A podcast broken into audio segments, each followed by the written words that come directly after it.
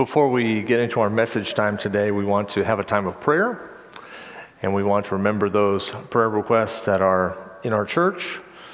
Um, spoke with Charlie Hayes last night after seeing him earlier this week, and he shared that um, they are under quarantine at the Brookwood or Brookstone Meadows. So uh, that is mostly because of the flu, but um, Marge can't go out and see Charlie anymore for the foreseeable future. So that's something they're dealing with at that facility. He says, though, that his hand is getting better, and uh, I think he's getting over the effects of that pain medication. So that's good news for him, and uh, he sounds better. So that's I don't know if that's good news or bad news. He's getting back to his old self. Uh, well, don't tell Char- someone will tell Charlie that I said that. So yeah, thanks a lot. Anyway, um, also we remember all of those who are traveling this week. Uh, I assume um, people will be getting away for spring break and lots of things going on. So we pray for people who are traveling. Some are flying out of the country. Uh, some are uh, making road trips. So we pray for all of those that are out and about as well. With those items, as well as our own hurts and hopes, we offer our morning prayer today. We come before you today, O oh God, to give you praise. We realize in just some small way how magnificent you are, how wonderful you are, how large you are, how, how much you take care of in our life. We look at the stars and we begin to get a glimpse of the universe that is out there and uh, the expanse of that universe. And we are so thankful for you that you have made everything that we know and even the things that we don't know yet. We are grateful as well, God, that you have made each one of us that you took the time and went to the detail to make our bodies as wonderful and creative and intricate as they are. That you made uh, the smallest bits of life and matter that we know of, and uh, still are God of all of that as well. So you deserve our praise more than anything else. So we lift up your name, we praise you, and give our very lives to you in celebration of who you are and what you've done for us. We are indeed thankful, O oh God, for your presence in our life, for your interaction with us, and for giving us the gifts that you give us so freely each and every day. We are thankful for your loving care and your attention to us. And we pray that we can return that attention to you as we make you, put you in first place in our life. We have many, many thoughts and concerns that are on our minds, O oh God, and we lift those up to you this day. We are concerned about this virus that is now spreading throughout our land. We are concerned by the reports that we hear and we are trying to be safe in how we interact with others. But we pray, God, that we would remember that you are in control of all of this, that you, um, that there are many, many more people who die of other serious illnesses than this virus, and that we are just dealing with the unknown, and we need to come to grips with the unknown. And you already know the unknown. So we pray that we would put our, our hope and our faith in you and that we would be smart, but look to you as the author of, of life and death and everything in between. We pray for those who are affected by this virus, uh, that you would be with them and give them strength and courage. We pray that you'd be with the medical teams and the staff that are working with patients and trying to come up with a vaccine and treatments for this virus. We pray for many, many people throughout the world who deal with individuals who are ill and in need of love and support. We pray for people who don't have adequate food or water or shelter or drinking uh, or uh, medicines, and pray that we would do what we can to help bring relief to those in need. We pray, God, for our missionaries who are working throughout the world and for, for the work that you give them to do. We pray that you'd bless them and empower them, give them the right words to say and the right things to do to help share that gospel message of Jesus Christ so that people who have never heard the message before can hear it anew and be convinced and uh, that Jesus is their Savior and their Lord. We pray, God, for those on our prayer list at church here at First Baptist. We pray for those who are ill and, and recovering from illness. We pray, God, for those who are battling more serious illness and uh, trying to recover from that. And we pray for medical treatments and, and medical visits that are going on now. We pray, God, for those who mourn this day and pray that you'd be with them as well. We pray for those in our midst that are traveling this day and in the days ahead, that you would keep them safe, that you would put a hedge of protection around them to help them travel safely and then return home safely as well. And God, we pray for the mission and ministry of this church.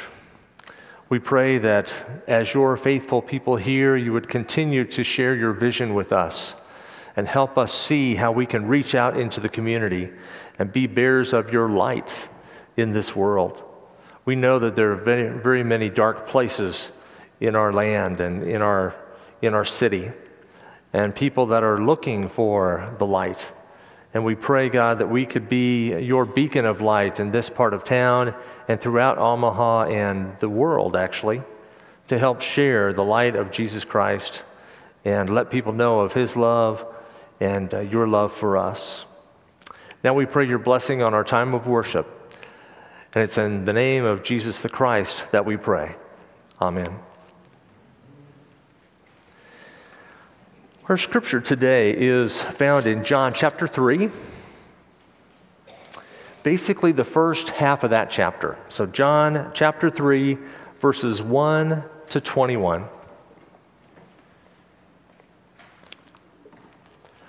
Now, there was a man of the Pharisees named Nicodemus, a member of the Jewish ruling council. He came to Jesus at night and said, Rabbi, we know you are a teacher who has come from God for no one could perform the miraculous signs you are doing if God were not with him. In reply, Jesus declared, I tell you the truth. No one can see the kingdom of God unless he is born again.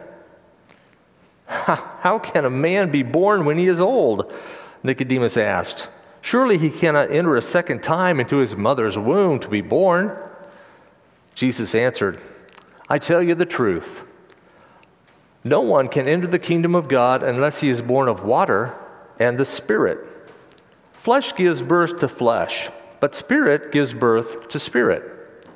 You should not be surprised at my saying, You must be born again. The wind blows wherever it pleases. You hear its sound, but you cannot tell where it comes from or where it's going. So it is with everyone born of the Spirit. How can this be? Nicodemus asked. You are Israel's teacher, said Jesus, and you do not, you do not understand these things? I tell you the truth. We speak of what we know and we testify to what we have seen, but still you people do not accept our testimony. I have spoken to you of earthly things and you do, and you do not believe. How then will you believe if I speak of heavenly things? No one has ever gone into heaven except the one who came from heaven the Son of Man. As Moses lifted up the snake in the desert, so the Son of Man must be lifted up, that everyone who believes in him may have eternal life. For God so loved the world that he gave his one and only Son, that whoever believes in him shall not perish, but have eternal life. For God did not send his Son into the world to condemn the world, but to save the world through him. Whoever believes in him is not condemned, but whoever does not believe stands condemned already because he has not believed in the name of God's one and only Son. This is the verdict Light has come into the world, but men loved darkness instead of light because their deeds were evil. Everyone who does evil hates the light and will not come into the light for fear that his deeds will be exposed. But whoever lives by the truth comes into the light, so that, so that it may be seen plainly that what he has done has been done through God.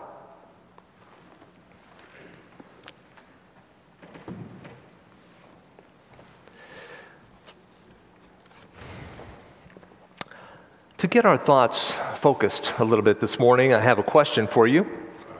I wonder if you've ever been attracted to a public figure.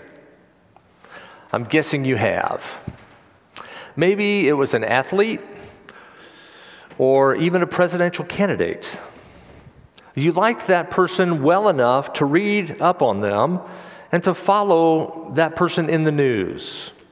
You learned about that person and felt like you knew that person pretty well, at least publicly. Maybe you even went to see that person at an event and you watched that person with great interest. You made sure that you could hear what he or she was saying and even leaned in a little bit to catch everything that that person said. Whatever you want to call it, it's more than casual interest. And it's not hero worship or something creepy that we sometimes uh, get into these days or, or jump to the conclusion of. What I'm talking about is a genuine interest for a person that you find fascinated and are attracted to. Well, I imagine that's rough, roughly the same interest that Nicodemus has in Jesus in this story for this morning. And here we read of his account of coming to visit Jesus. If you've been in the church before, or very much at all, you have probably heard the story of Nicodemus before. It's a story that we regularly hear in the life of the church, and it's one of my favorite stories, actually. And if you've studied much in John's gospel, you might remember that this gospel writer uses irony in his writing. He quills the stories where the blind man uh, can see who Jesus is, but the religious leaders who are sighted are the ones who are blind to the nature of Jesus. So in John's gospel, there's a lot of ironic language, and that's certainly true in this story as well. Nicodemus comes to Jesus, the light of the world, we say, with questions. But he comes under the cover of night, which symbolizes his ignorance. Nicodemus confesses that the religious leaders see Jesus as a great teacher because he can perform signs. Yet they can't see Jesus as God's own son. Nicodemus also gets caught on the proverbial fence when Jesus says that no one can enter the kingdom of heaven unless she is born again. That Greek word, ganathe anathen, or that phrase, has two meanings one, to be born a second time, and two, to be born from above. And poor Nicodemus is fixated on that, on a second birth by water. So he can't even open his mind to consider a rebirth by the Spirit as an alternative.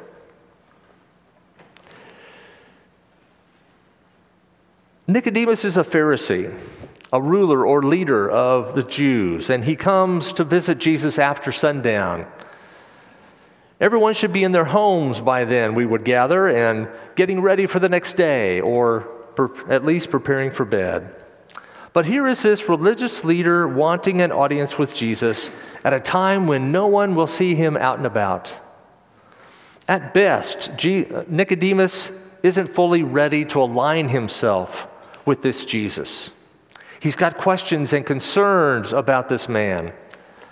But he sure is intrigued by Jesus and he's interested enough to consider being a follower of him.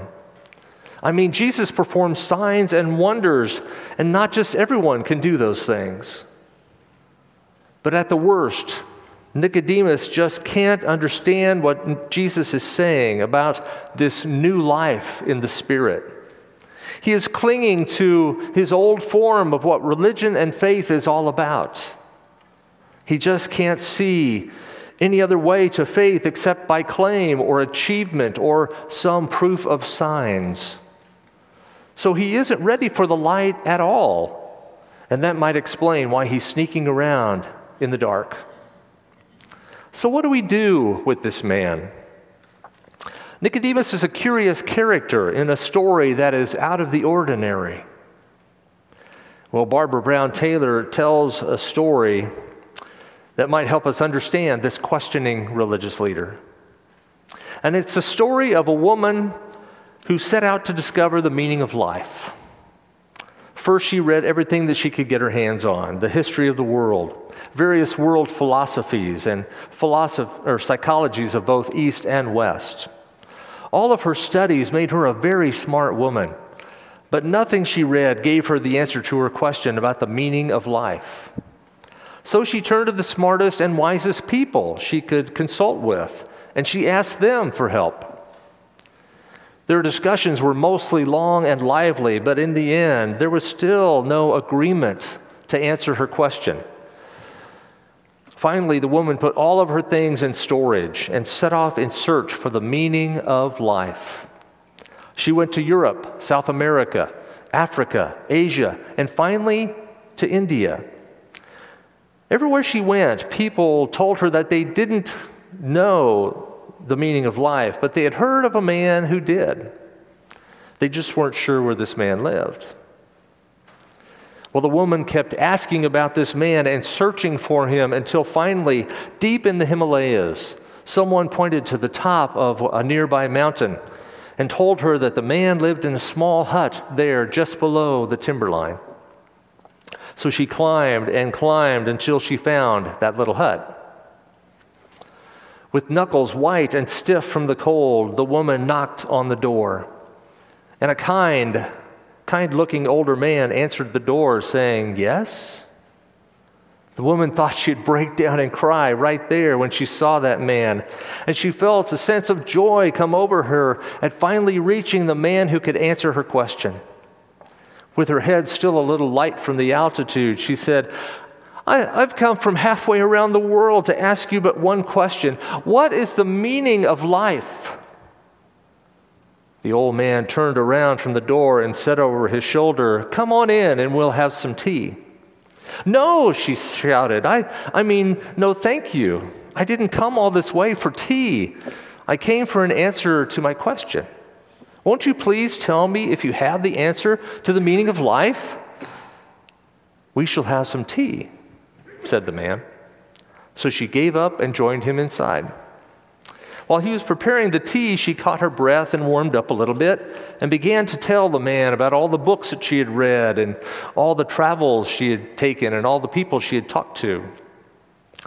The old man just listened to her without interrupting. And this was wise because the woman didn't leave much space for him to speak anyway. As she talked on and on, the man placed a fragile teacup in her lap and began to pour the tea. She was so busy talking that she didn't notice when the teacup was full.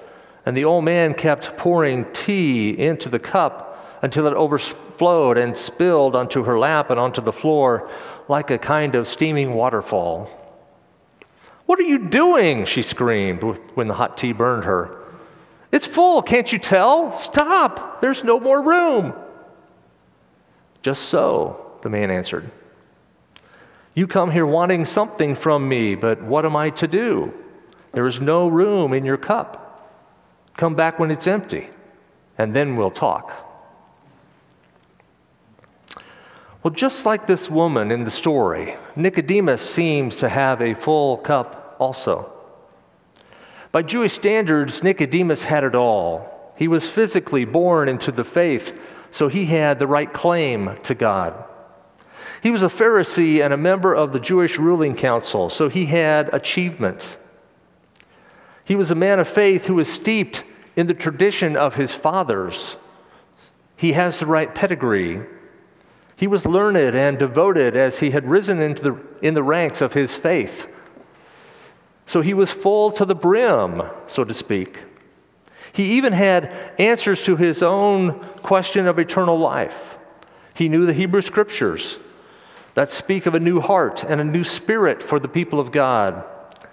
But still, Nicodemus couldn't empty himself of all that stuff in order to humbly receive a simple new birth from Jesus as his way to salvation. As Jesus said, the problem for Nicodemus was that he was stuck trying to understand earthly things. And Jesus couldn't get past that point with his visitor so that they could talk about more heavenly things. To put it another way, we might say that there was something stirring in Nicodemus. It was something strong and compelling enough to draw him out in the dark to visit Jesus.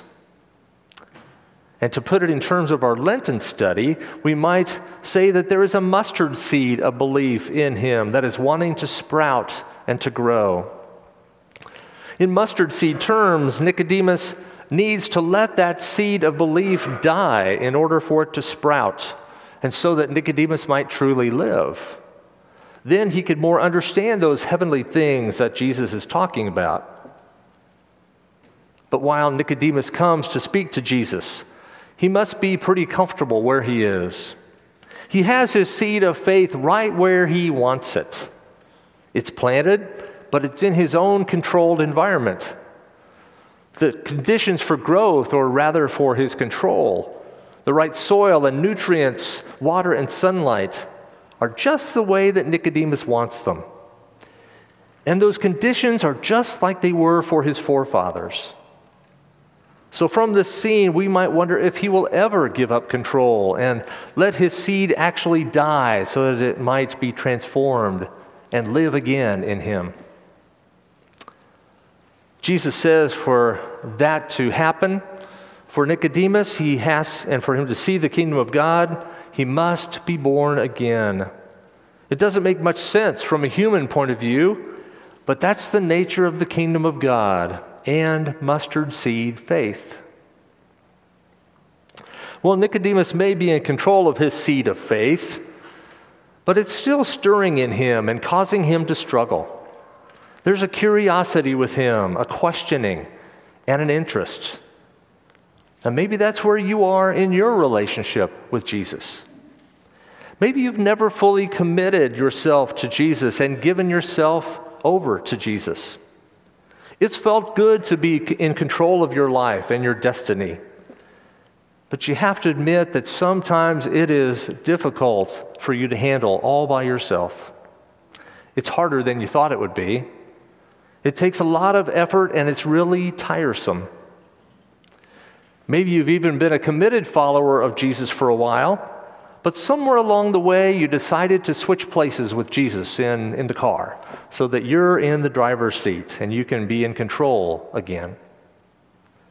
Things weren't going the way you liked, and you decided that you'd make more of your own decisions. But now you realize you really do need Jesus and you need Him to be in the driver's seat in life. Things were actually better for you when He was leading and not the other way around.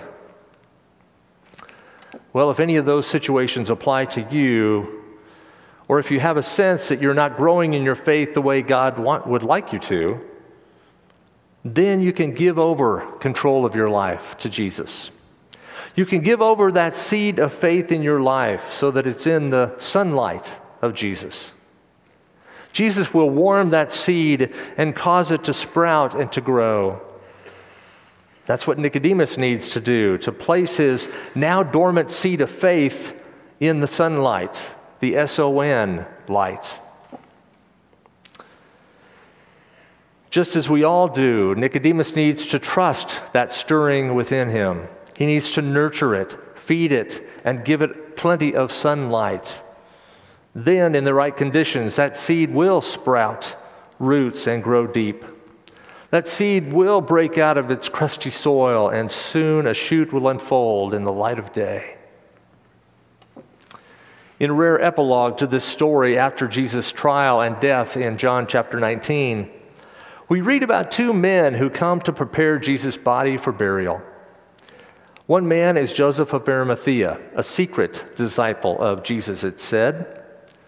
The other man is Nicodemus, who is identified as the man who came to visit Jesus at night. So we still don't really have a clear answer about Nicodemus' decision. The text isn't that explicit. But because he's at the scene and helping Joseph, I like to think that he made that decision. I like to think that he moved into the sunlight of Jesus and made a commitment to him.